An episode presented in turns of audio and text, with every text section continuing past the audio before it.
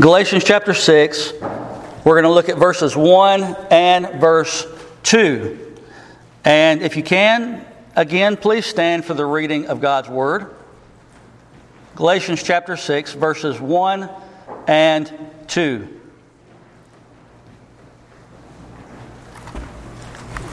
I'm going to go ahead and tell you, I don't necessarily enjoy teaching over what I'm about to teach on. Uh, there are some things that are funner than others in God's Word to, uh, to preach and to teach about. This is not one of them. So listen to what it says in, in verses 1 and verse 2. Brothers, if anyone is caught in any transgression, you who are spiritual should restore him in a spirit of gentleness. Keep watch on yourself, lest you too be tempted. Anybody ever failed at that? I have. Bear one another's burdens, and so fulfill the law of Christ. Let's pray. Father, as we come to you this morning in the name of your Son Jesus, Lord, you've given us the law of love. Lord, that's, that's written on our hearts. But Lord, we can judge. We can hurt people and not help. We can be found with a lot of pride. And so I pray, Lord, as we go through this text, that we'd be able to confess these things, admit these things, and, and and rid them of ourselves. And as we address others, Lord, we must first be able to address our own life. And so, Lord, this is for me, this is for them. That we be made more clean for your work and for your service. In Jesus' name, amen.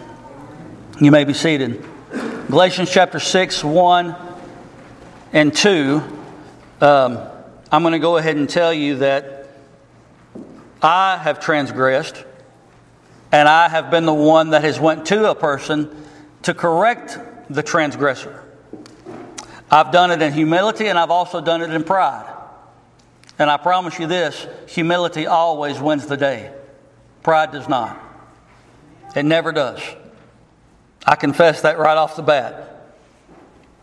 As we approach this text, we must approach it with, with much humility.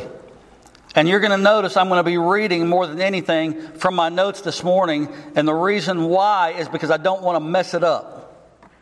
Y'all know how we can mess things up, right? Well, when we're talking about something as, as critical as restoring someone, we need to be very precise and very purposeful in what we say and what we do. And so I'm going to be reading mostly from my notes, and I hope that you'll bear with me. We got to approach it with humility. This text deals with correction. How many of you here this morning like to be corrected? Not a hand in the room. You know why? Because it's not fun.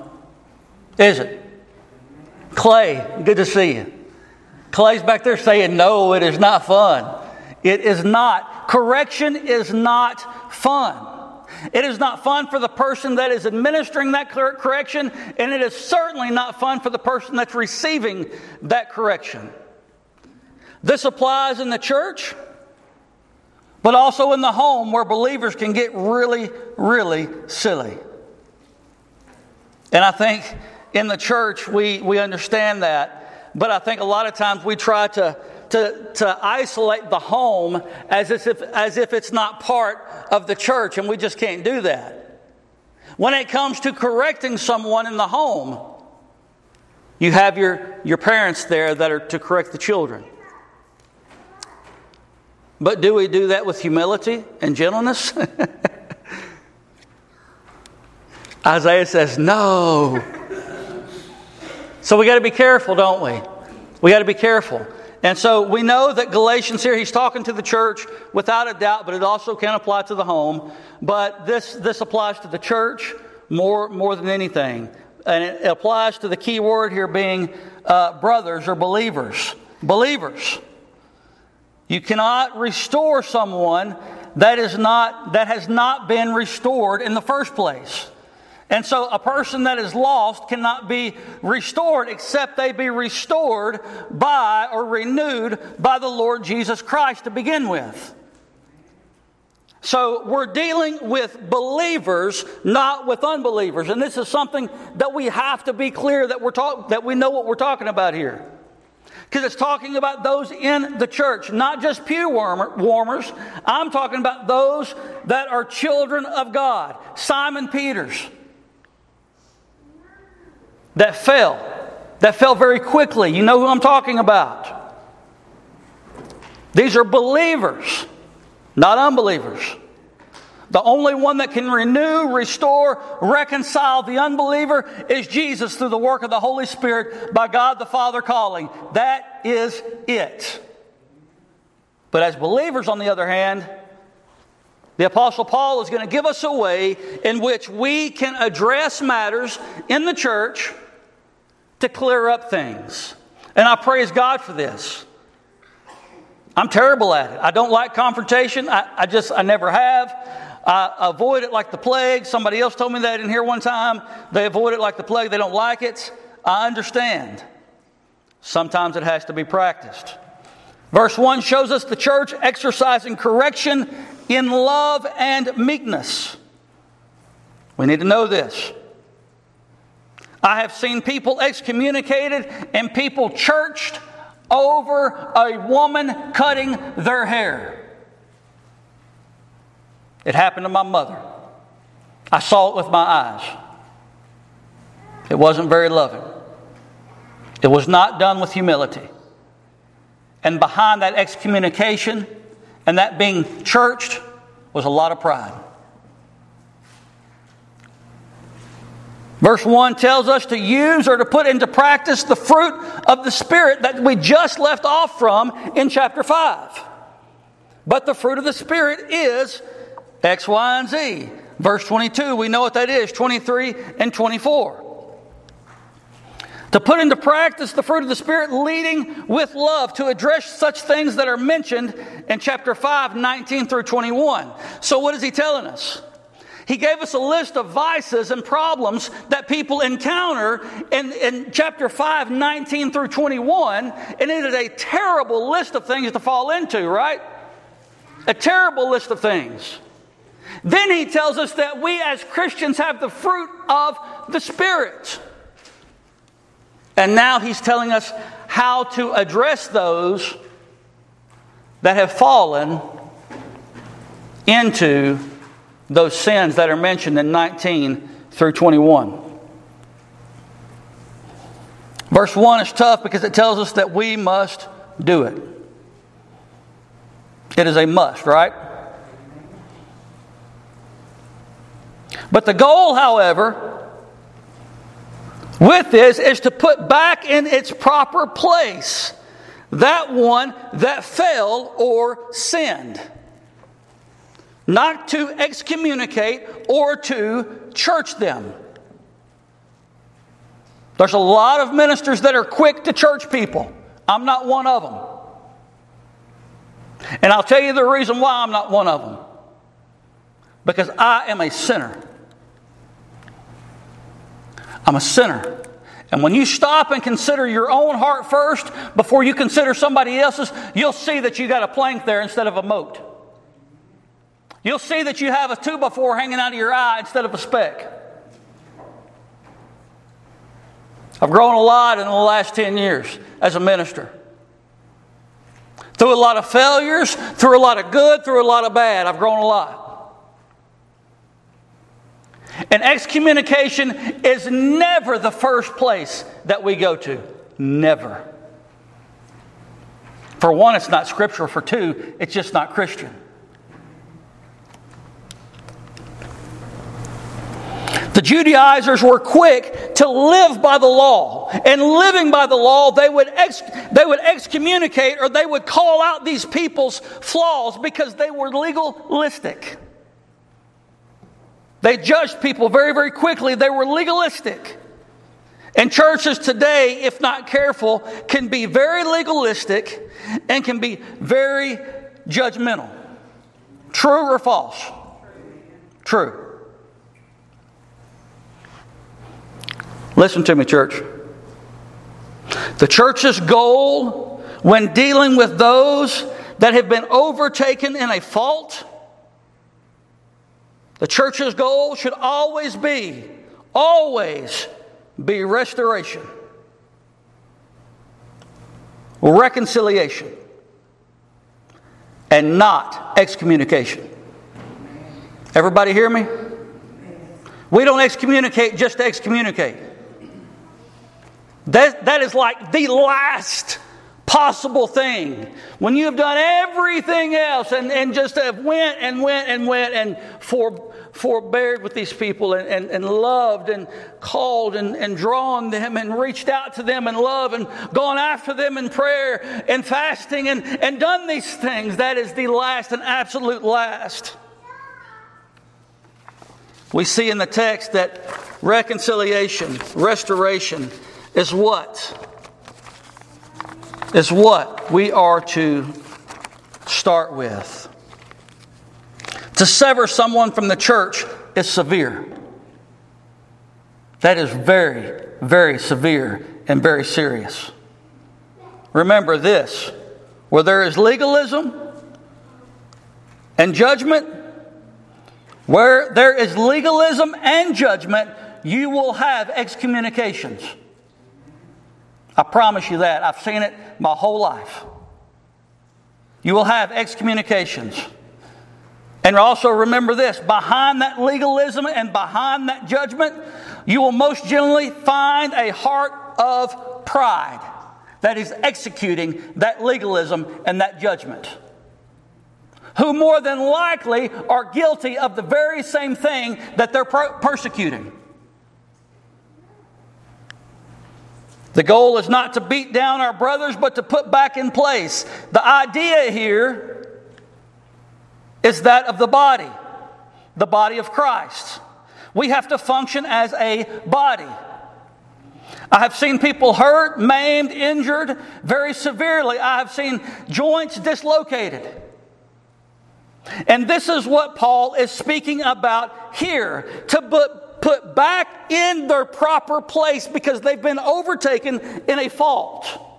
And so, here, when it comes to the church, our responsibility, the idea is a joint that has popped out, and we're to pop that joint back in so they can then function again in the church. This person, this Christian, this child of God, they slipped, they fell, they stumbled, and were overtaken by the flesh by Satan or the world. It's painful that per, for, for that person. Is it painful to dislocate something? You better believe it is. And it's painful for that person that's a child of God that has been overtaken by a serious offense. They've slipped and they fell. You know what? You want to know why? Because the heart and the flesh still remains evil. We still remain evil while the Lord has given us the Spirit. Those two combat each other. And it's, guys, it, the walk of a Christian is hard. Have you ever stumbled and have you ever fallen as a child of God? If you're a Christian, you better raise your hand. Okay, so we can all testify that we have all, if we are called and, and children of God, that we've all stumbled and we have all fallen. When it comes to restoring such a person that's been overtaken in a fault, the idea Paul is giving us is that of a joint that's been popped out that needs to be put back in its proper place. Now, you go to the doctor, they're going to give you a lot of medicine, and they're going to say, Hold on, this is going to hurt. And they're going to get rough with you and put it back in place, but the scripture does not teach that. Listen to what the scripture says. We know that it's painful. It's going to be painful for the Christian, but we have to do it a different way. Verse 1 Brothers, this is in the ESV, and I'm going to read the King James too because I think, I think the King James captures this a little bit better. And they, they both mean the same, but I want, I want you to hear this. Brothers, if anyone is caught in any transgression, so if you read that in the ESV and you don't really study the word caught, you would think, oh, they got caught. And that's not necessarily what it means.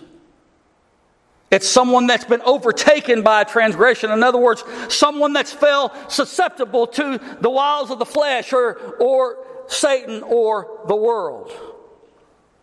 The King James says this if any man be overtaken in a fault, in other words, if he has slipped and fell, that's what it, that's what it means. Those that are not and this is, this is who he's talking to. Those that are not habitually living in sin, but a person that has slipped and been caught off guard. And the word here is surprised or overtaken in a transgression. That's what it means. A person who's caught off guard, literally in the Greek, caught off guard, surprised, overtaken in a transgression. That ever happened to you? Yes. I'll tell you where it happens with us the most as Christians is our mouth. Yes or no? Right? The tongue's a hard one to tame. It is. I know. I've messed up a lot with it. The mouth. We see a situation arise, and before long, we're shooting things off at the lip that we wish that we wouldn't have said. Right? Well, that's falling. That's slipping. That's being overtaken by the enemy, by the flesh, by the world, whatever it may be. And so there's a whole host of these different things. You see them in 19 through 20, uh, 20, 20 uh, 21. And I want to give you the perfect example. I read it when we opened.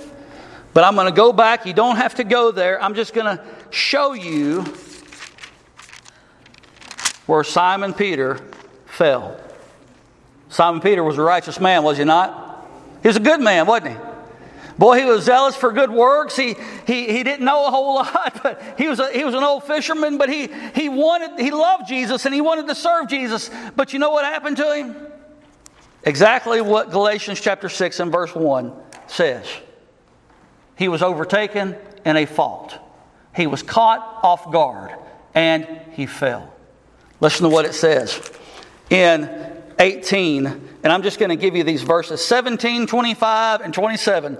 Those were his denials in chapter 18. Listen to what it says in 17. The servant girl at the door said to Peter, You also are not one of this man's disciples, are you? He said, I am not. He was doing pretty good. And then a little old girl asks him, Hey, aren't you one of Jesus' followers? Well, no, I'm not.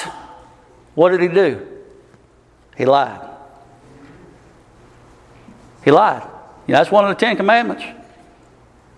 He lied. He didn't do it just once, but he, then he did it in 25. Now Simon Peter was standing and warming himself. So they said to him, You also are not one of his disciples, are you? He denied it and said, I am not. There's the second time. He was overtaken. He was serving Christ, doing miracles with Christ, understanding the teachings of Christ. He was walking with Him, talking with Him, praying with Him, eating with Him, fasting with Him, doing all of these different things with Jesus. But all of a sudden, he was overtaken in a fault. You see how fast it can come? The apostle warns us if you think you stand, lest you fall.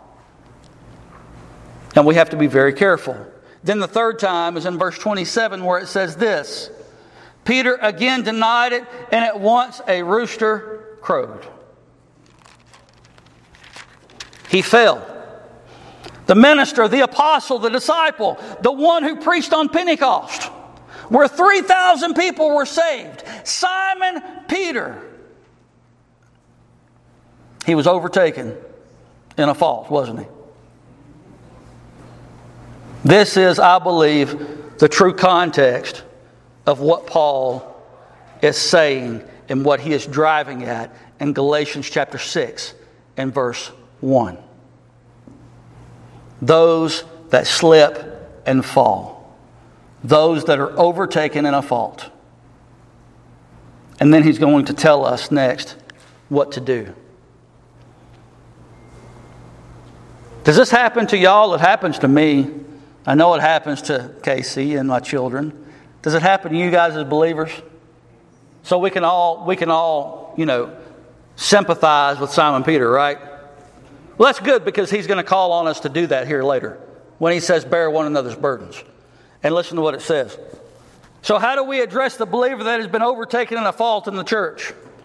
How do we address them? What do we do? What, is, what does the scripture teach us to do with someone that has been overtaken in the church? Do we, do we go to them and publicly bring them before the church and toss the Bible at them? Are we the judge of the universe that we can do that? No. What are we to do? We know that the fruit of the Spirit, the very first one, the greatest of all is love. And so, out of that heart of love, we're to first consider who we are before we go anywhere else. How do we address the believer that has been overtaken in a fault in the church? Let's know what it says. Verse 1 You who are spiritual, Those that are walking in the Spirit. I'm not talking about those that are, are, are, graduates in the Spirit or years advanced in the Spirit. I'm talking about those that are walking in the Spirit, no matter how old. Those that are walking in the Spirit. He does not put an age limit here on that person, whether they are an elder or not. He says those that are walking in the Spirit, those that are spiritual, should restore him in a spirit of meekness. The ESV renders it gentleness. And so I'm going to ask the question if it's for the individual in the church that is spiritual to restore, how is that person to do that? We're to do it in a spirit of gentleness or meekness. So then this begs the question what is meekness? Let me give you the answer. It's gentleness mixed with humility. That's it.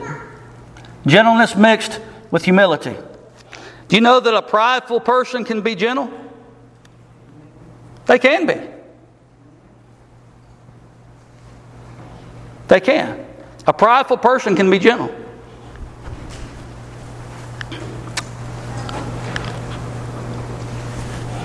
But the Bible here tells us very clearly to be gentle, but also to be humble, lest we also fall. You see that for if anyone in verse 3 thinks he is something when he is nothing, he deceives himself. So, this, this meekness is comprised of gentleness and humility. And when we talk about humility, it means first examining our own life. Those that correct without first examining their own hearts are subject to fall. And I say subject to fall, I'm saying probably will fall. Jesus tells us in Matthew chapter 7 and verse 5, this is something that we know where it talks about judgment. It says, First cast out the beam out of thine own eye, then you will see clearly to cast out the speck in your brother's eye. You remember that text? So before correction can take place, the Lord calls us to what? Self examination. This is not easy, But I'll tell you one thing that it does do it slows us down. I need that because I'll be the first one to fly in with guns blazing. That's just who I am in my nature. That is, that, that is me. And the Lord is slowly but surely working that out of me. But it calls us to stop, slow down, and to self examine who we are before we go and speak to someone else about what they are.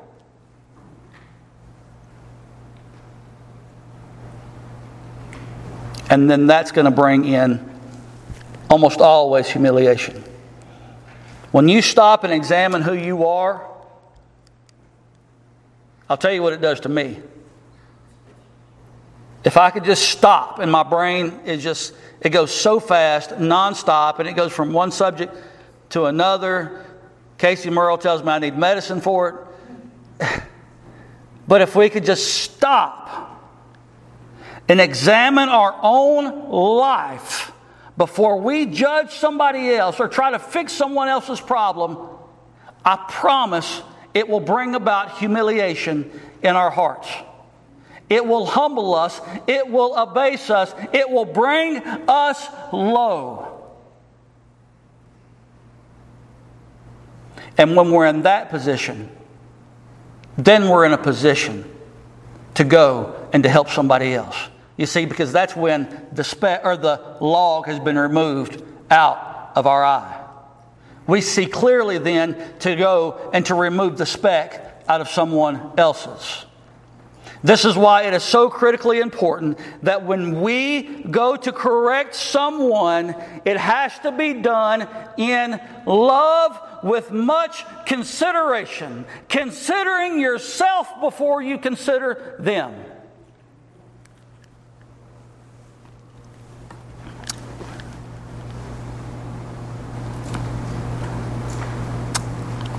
Everybody follow so far?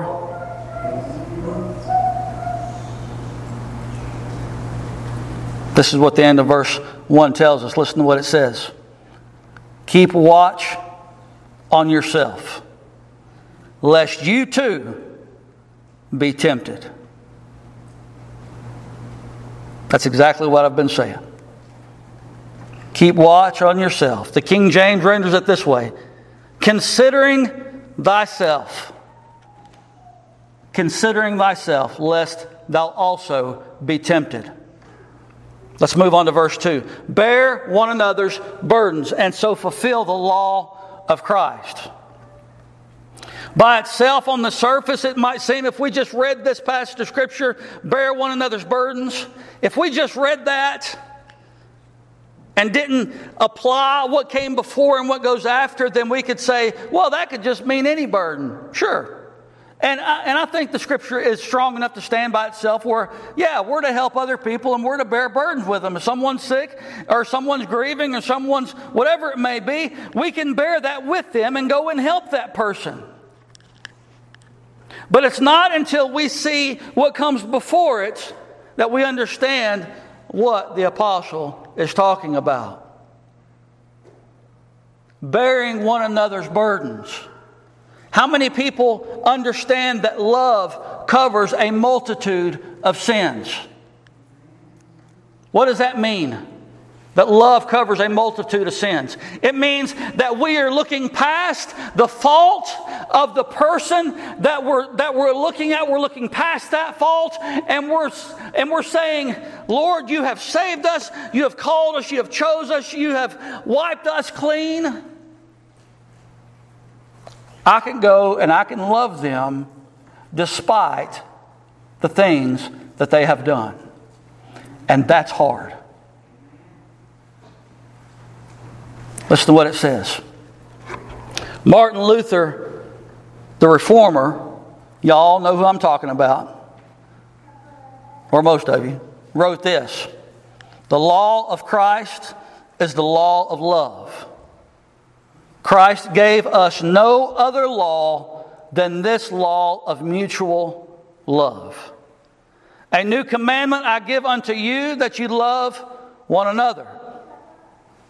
To love means to bear one another's burdens. In this case, it is to exercise the fruit of the Spirit, loving them, praying for them, because love covers a multitude of sins.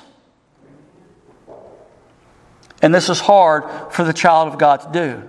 But once we examine our heart and we are abased and we find that humiliation, then we can go address them and you can see where love covers a multitude of sins.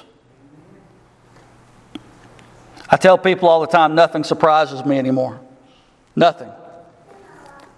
I don't care what somebody does, I don't care what they've done in the past or what they're doing currently. Nothing surprises me anymore. And I'm learning how to love because of what Christ has done for me, how to love those people. Listen to what it says. Correction is a must. The scripture teaches us, brothers, if anyone is caught in any transgression, any believers, if they're caught in a transgression, there must be correction. But it must be done in and by the graces that have been given to us by the Holy Spirit namely love and meekness. You see that there in 22 through 25. Now, let's look at an example of this. I've showed you what it's talking about. We've looked at an example of someone being overtaken in a fault, someone that's been popped out of socket They've been restored and put back in. I'm going to give you a scriptural example of this. Turn with me to John chapter 21. John chapter 21, and I'm done. Pay careful attention to what's taking place in the text.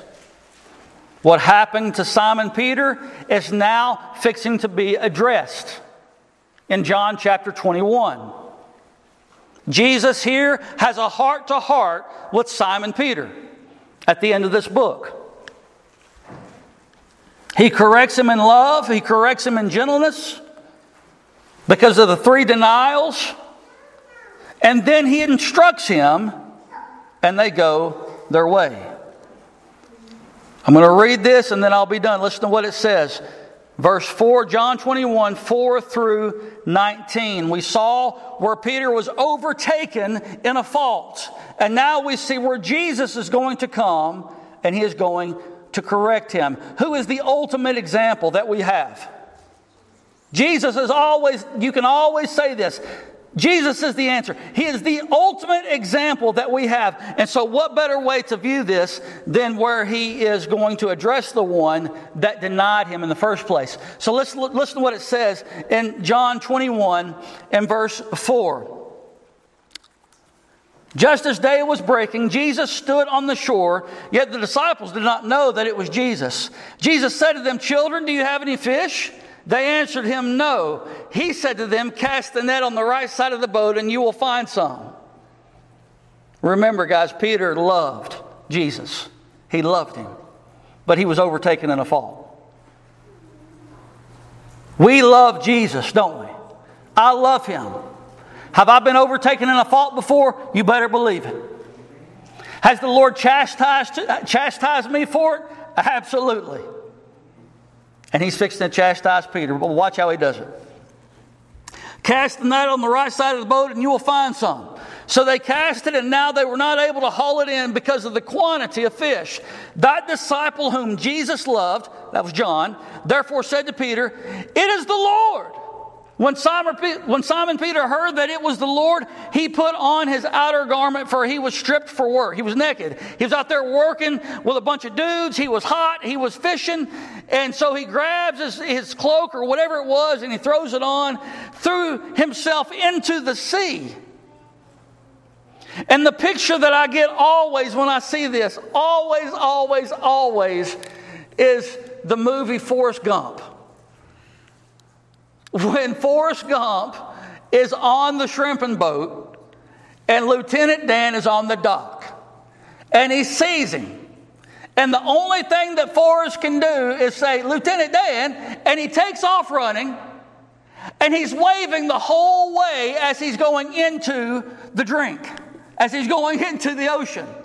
He's waving at his captain, at his lieutenant the whole time. And I think about Simon Peter, and as they're in this boat and they are fishing. Peter knows that he has denied the Lord, but he can't help but to rejoice when he sees him because he loves him. But there's a problem that still has to be dealt with.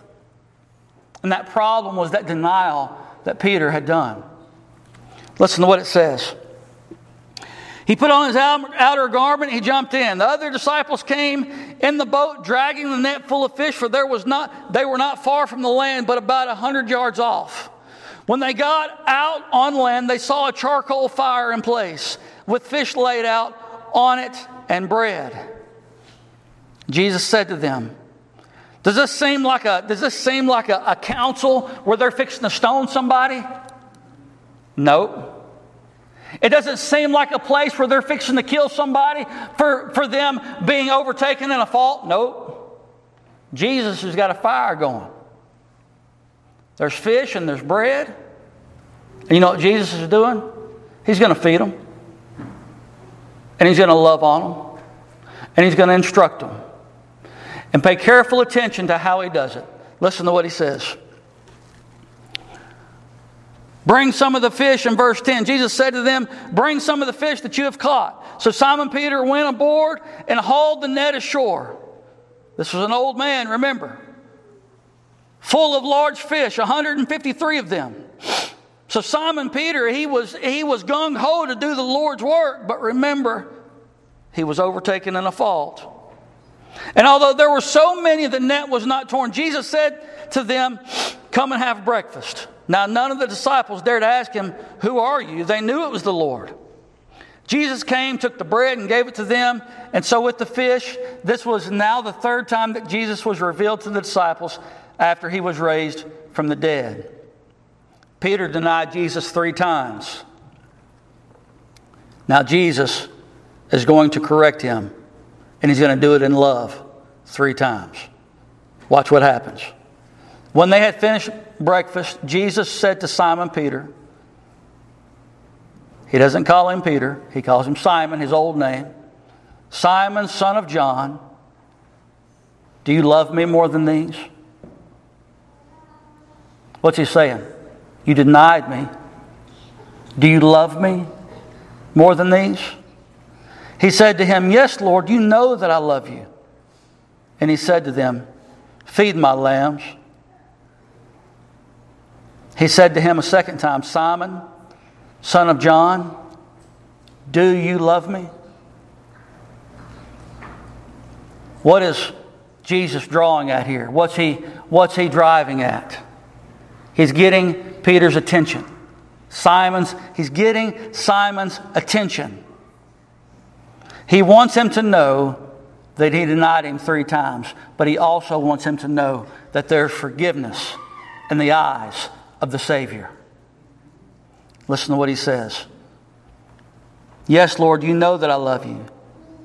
He said to them, Tend to my sheep. He said to him the third time, Simon, son of John, do you love me? He calls him Simon all three times, his old name.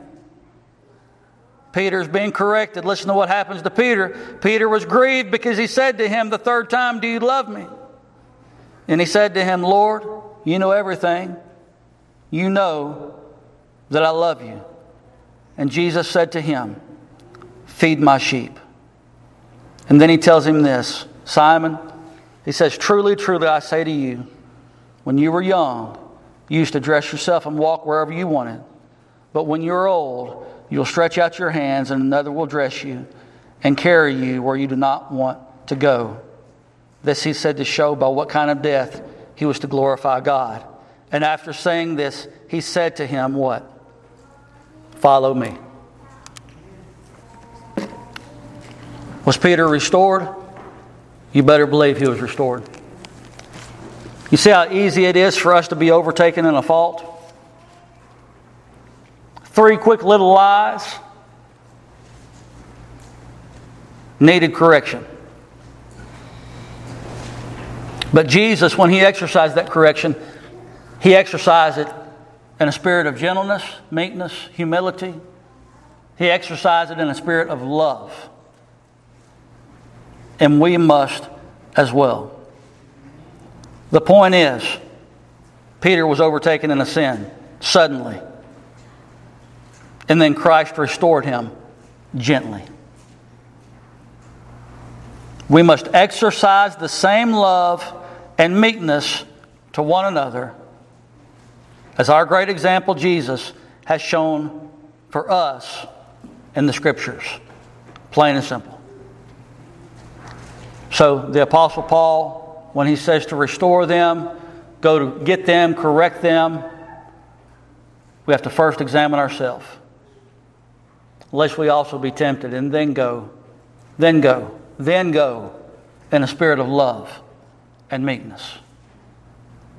And to restore that person, pop them back in place. Bloop. Put them back in their proper place where they belong so that they then can go and glorify the Lord. Let's pray.